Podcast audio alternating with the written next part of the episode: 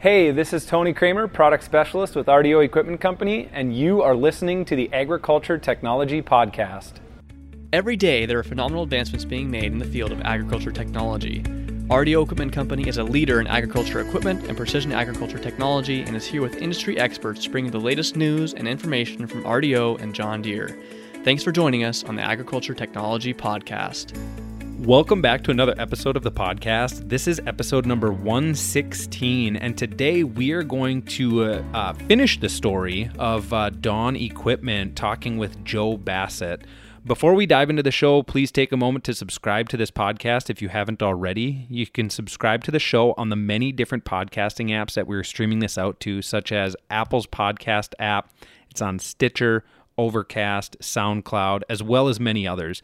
And while you're out there, please drop us a review. We would love to hear what you think about the show. Lastly, make sure to follow RDO Equipment Company on Facebook, Twitter, Instagram, and catch our latest videos on YouTube. You can also follow me on Twitter at RDO Tony K.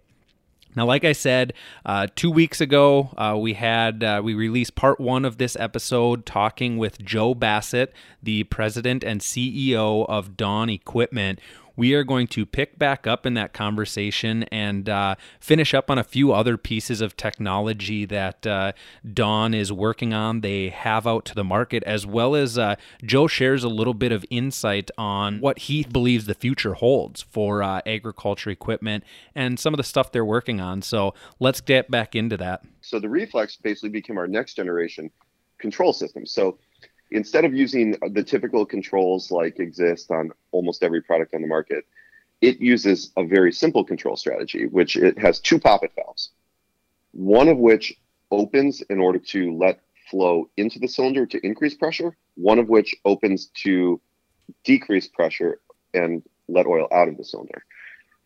Basically, we're pulsing these valves, just pulsing them open and close as close as possible. So we say, okay, you want to keep 100 pounds of force on the gauge wheels. And then we have some deadband. We say, okay, maybe the deadband is 20 pounds. If the gauge wheel load is below 90 pounds, we open a valve to increase the pressure. It's if it's above 110 pounds, we open a valve to decrease pressure. And the whole name of the game is simply doing that as fast as possible. So the accuracy of a planter downforce control system is basically a function of how quickly you can make adjustments, not not electronic adjustments, because it, it's actually an electro hydraulic system. You have to get flow in too. So what we're doing with reflex is we're making tons and tons of tiny little adjustments. Every 30 to 50 milliseconds, we're just pulsing, doing a tiny little pulse and letting a little bit of oil in or out. And then if, if the gauge reload is way off the target, then we open it and make a big adjustment. But it's just like, you know, if you're flying an airplane, you don't make t- big adjustments. You make lots of little adjustments to keep yourself on course. And so we're just going tiny, tiny little adjustments every 30 to 50 milliseconds. And it's an incredibly accurate control system. And not only that, it's very, very energy efficient. You know, with the proportional type of control systems, you have to run constant electrical current to the valves in order to operate them. Whereas in a normally, our valves are normally closed so that if you're not making an adjustment, you're really not consuming any electrical power. So that decision was made with the idea we said, okay, now we've got a row cleaner that's remotely controllable. We've got automatically controlled down pressure. We're going to envision a future where every single thing on a planter that a farmer would have gone out and made a qualitative decision about is going to become something that that's automatically controlled. The seed depth the closing wheels and so on and so forth. In order to do that we're adding all these additional channels of control to the planter and it becomes critical to start thinking about the energy management. So that's also in the picture. Around the same time when the reflex system came out that was designed with energy efficiency in mind, knowing that we were in the end going to automate the entire planter row unit. Currently, we have already today depth control systems where you can uh, be controlling the depth of the planter as you go through the field. You can adjust relative to a map, even, uh, which we started experimenting with last year, where you would take a uh, a map of the moisture in the field, and you could actually change the planting depth so that you plant deeper in dry areas and shallower and wetter areas. There's a whole slew of different things that could be coming down the pipeline on that. And the closing system is really, really unique. The closing wheel system, the ACS, it doesn't control how hard the closing wheels are pushing on the ground, right? Because we came from a place where we were making the tooth wheel row cleaners. And we know that when you're running a no-till closing wheel like that, it's actually changing how far it's penetrating into the ground. The closing wheel system is not a force control system like on the down pressure, where you're controlling how hard you're pushing on the ground, or the row cleaner. It's actually controlling the depth that the closing wheels are penetrating into the ground. So it has this firming wheel that runs in the furrow and, and acts as like a, a high speed seed firmer and it pushes the seed down into the bottom of the furrow. But also by doing that, that wheel is establishing a plane of where the seed is actually placed. And then there's a sensor that measures the relative distance between where the closing wheels are and where the bottom of the seed trench is. And that's where that that first concept, that foresight hardness control technology that we were developing a long time ago came back into our product line was with the um, the active closing wheel system because it's essentially the same thing.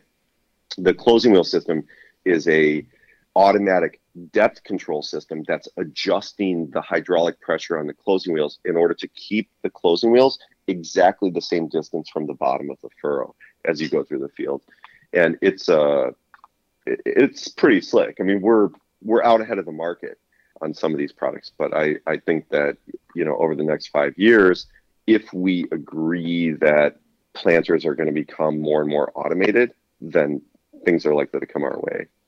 Yeah, starting with the row cleaners, moving to the downforce, and then uh, talking the automation with the depth system and the closing wheel system.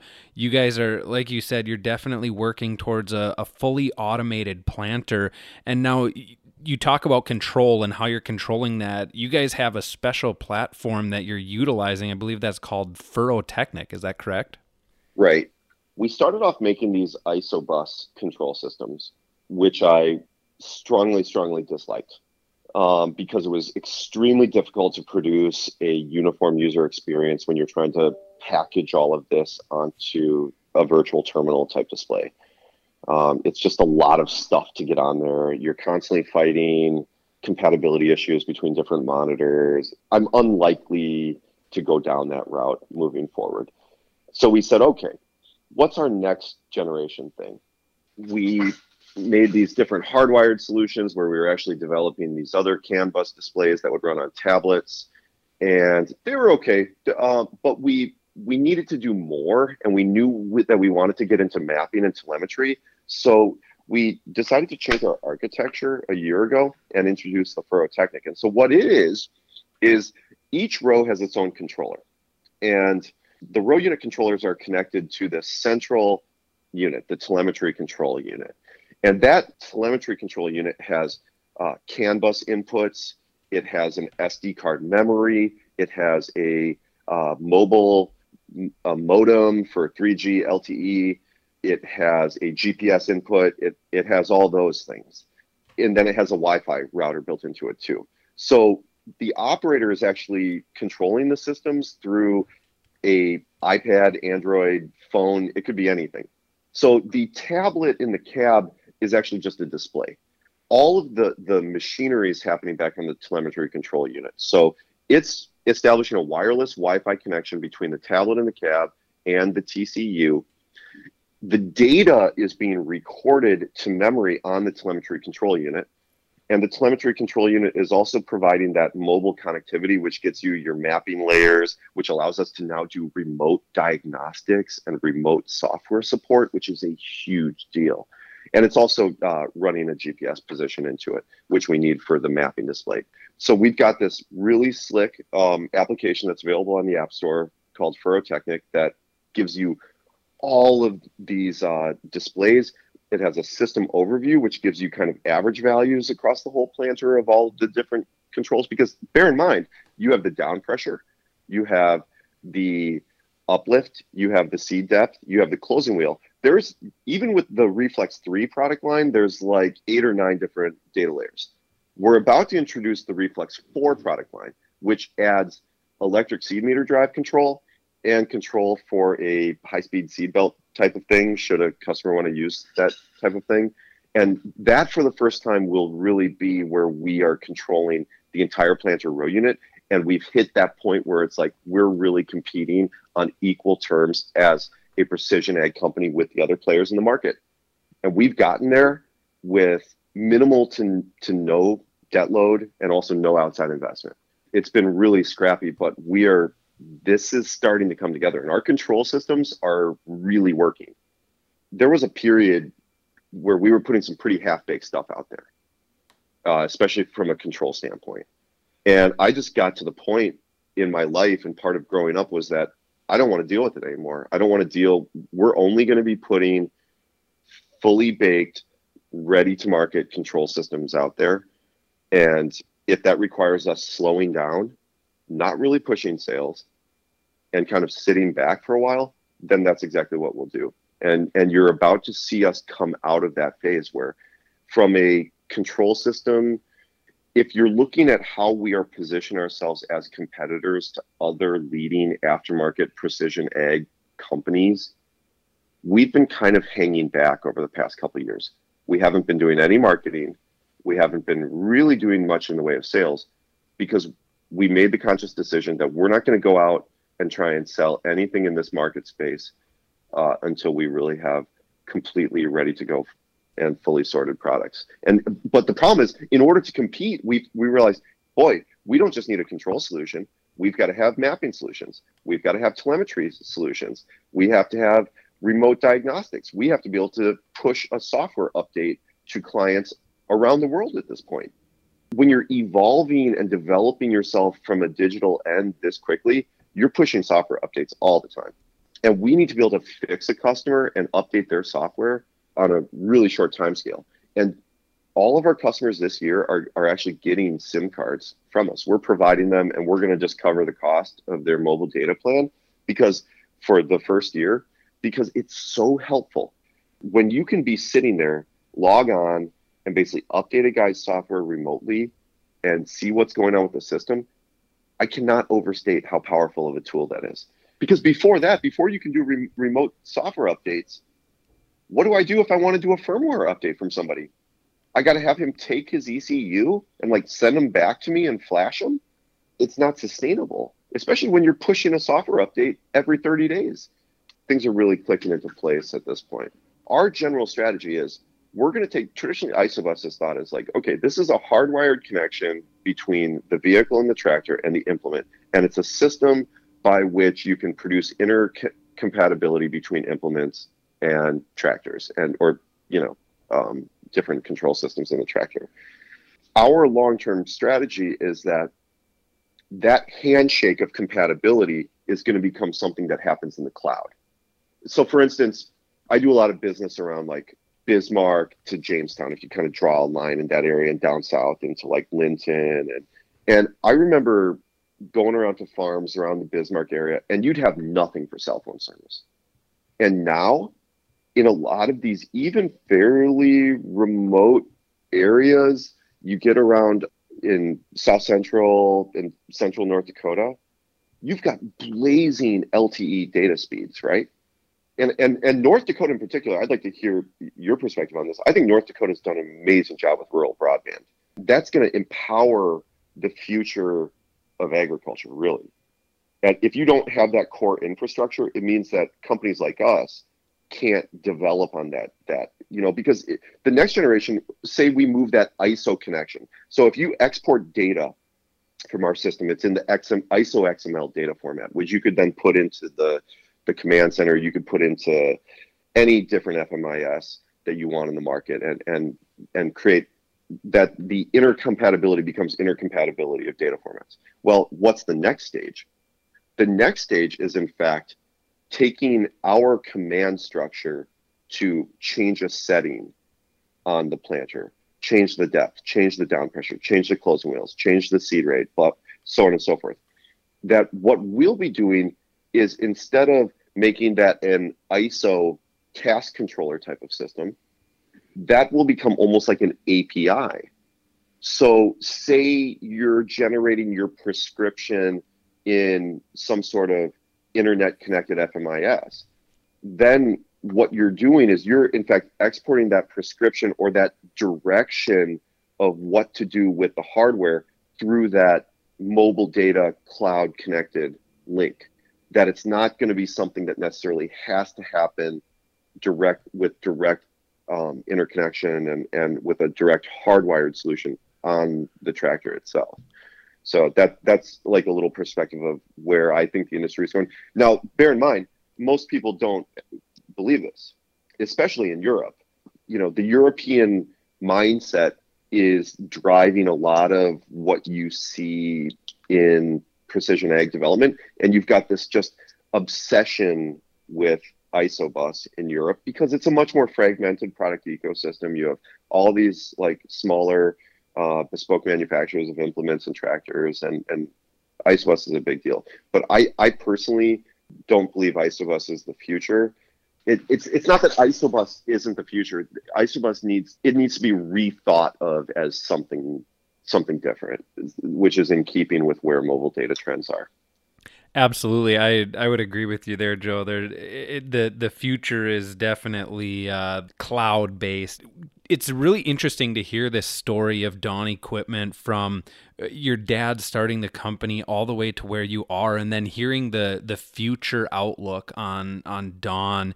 Uh, it, it's really exciting to hear that. Um, it, it's cool to hear a perspective of someone like you that is in the industry and working on those pieces of equipment to advance uh, the agriculture industry from a planter perspective, or some of the other products that you guys are working on.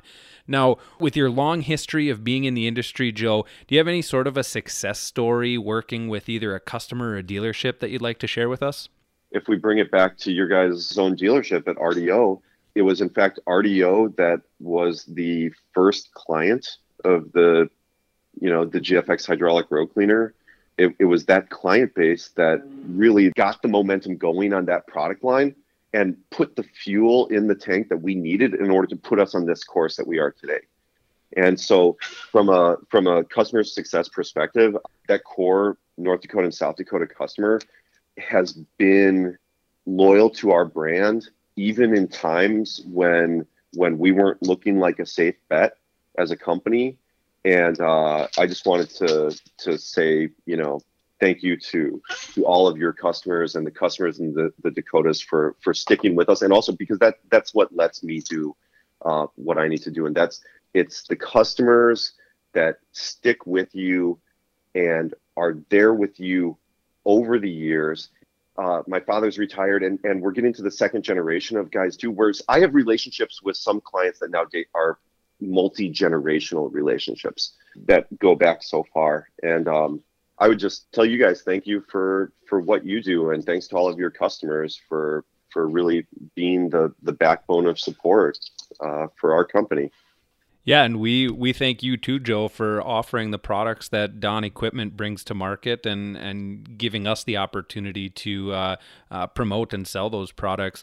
Now, any of the products that we talked about today, and even some of the products that we did not mention in this podcast, if one of our listeners wants to learn more about Dawn Equipment and what you guys have to offer, where can they go? Who can they talk to?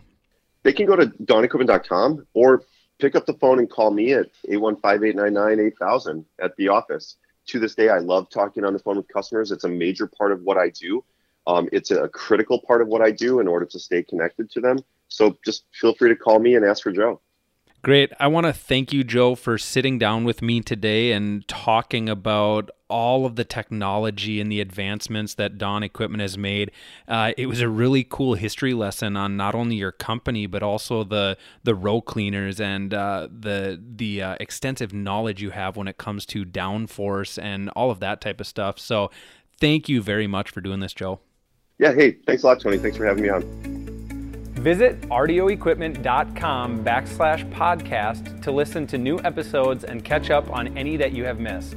You can also listen and subscribe to our podcast on any device or streaming service.